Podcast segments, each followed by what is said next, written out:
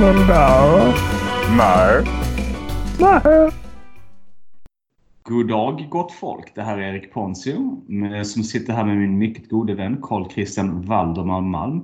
God kväll, god kväll och god morgon till dig, min goda här. Du, jag har hört lite rykten.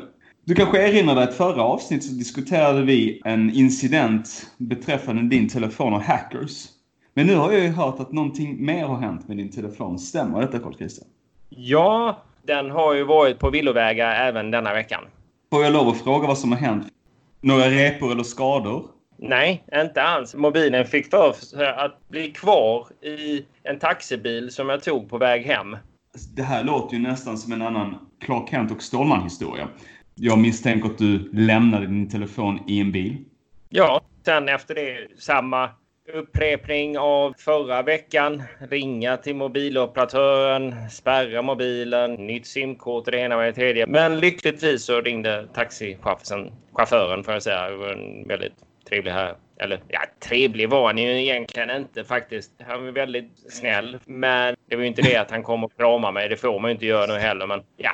Vad gav du honom? Gav du honom sådana här hittelön? Är det det man gör nu för tiden? Jag vet inte riktigt vad man gör när man... Jag vet, i USA så ger man ju folk kontanter för allting. Det är väl från person till person uh, om man vill ge. Jag fick lite komplex över vad man kunde ge personen i fråga i en sån här situation. Jag hade ju kontanter och så hittade jag, eller hittade hittade, gick och kollade på de flaskorna jag hade, vilken som jag antog passade honom bäst utifrån hans person. Vänta, vänta. Vi, vi, får, vi får bara pausa där ett ögonblick. Du analyserade hans person grundat på det minnet du hade från en taxiresa. För att hitta en vinbutelj, eller en butelj av något slag, grundat på din analys utav hans preferenser när det kommer till alkoholhaltiga drycker, vad han då skulle vilja ha. Och du kom fram till någon form av slutsats. Vad ingick i analysen? Och hur reagerade han till det? Det vill säga, lyckades du eller inte? Först och främst så blev det ju om det skulle vara rödtjut eller vitt vin. Men baserat på vad jag känner till om Hongkongs taxichaufför överlag och honom som person så bestämde jag mig att jag skiter i vilket och ger dem en flaska bubbel istället. Som sagt, jag sköt från höften. Det kunde varit rödvin som jag skulle gett, men det blev bubbel. Fick ju se om han skulle ha något spanskt, men det tror jag inte han skulle veta vad det var. Det blev det inte.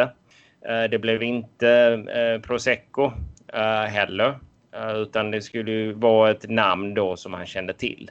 Så blev det en flaska Perrier faktiskt. Okej. Okay. Ja. Glad då kan jag tänka mig. Nej, han ringde ungefär tio minuter innan han kom. Så man bygger upp en, en, en förhoppning om att jag, jag blir glad för min mobil och då vill man ge lite glädje till honom och så är det glada skratt och rop och omfamningar. Så att jag var lite naiv i min förhoppning om att han skulle bli överlycklig av att se mig när han kom, egentligen han, han stannade inte bilen ens. Vi bor ju då vid en backe så han körde upp för backen och jag hoppar fram och vinkar med flaskan och hälsar honom välkommen. Han vevar ner rutan, ger mig mobilen och jag skifflar in flaskan och han tar inte emot flaskan Han bara no, no, no, no, no. Det var typ det enda han sa egentligen. Så att jag springer efter den öppna rutan och då försöker jag ge honom pengar så att jag kastar in lite pengar. Men han kastar ut pengarna igen.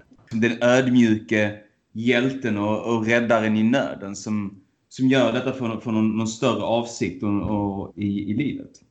Jag tror han bara är ganska trött på västerlänningar som glömmer kvar saker i bilen. För mm. honom. Jag tror inte det här var... Han verkade vara härdad tillräckligt att det här nog inte var första gången som en sådan sak inträffade. Så då har du alltså komprometterat eh, våra lösenord två gånger på ja, två veckor? Ja, men lite spänning får man ha i livet, Erik. Nej, nej, absolut. Jag håller med dig. Fast från det ena till det andra. Det är inte det vi egentligen skulle tala om idag.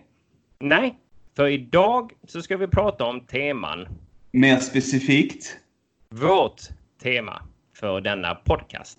Precis. Vi har ju redan ett namn på podcasten. Och vi använder helt enkelt det namnet som vårt tema. Vi kom på namnet för podcasten först och sen anpassade vi temat efter det namnet.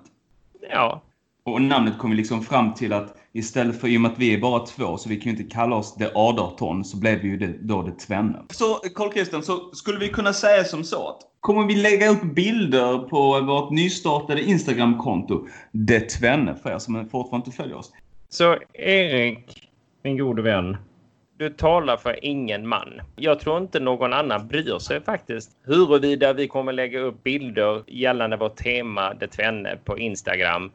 Och även än så länge ifall vi faktiskt kommer prata om det vi säger att vi ska prata om. Men för vår egen del, för, för du och jag, så tycker jag att det är en god idé att vi försöker i alla fall hålla oss till ett tema som har med parskap eller duo eller tvenne att göra.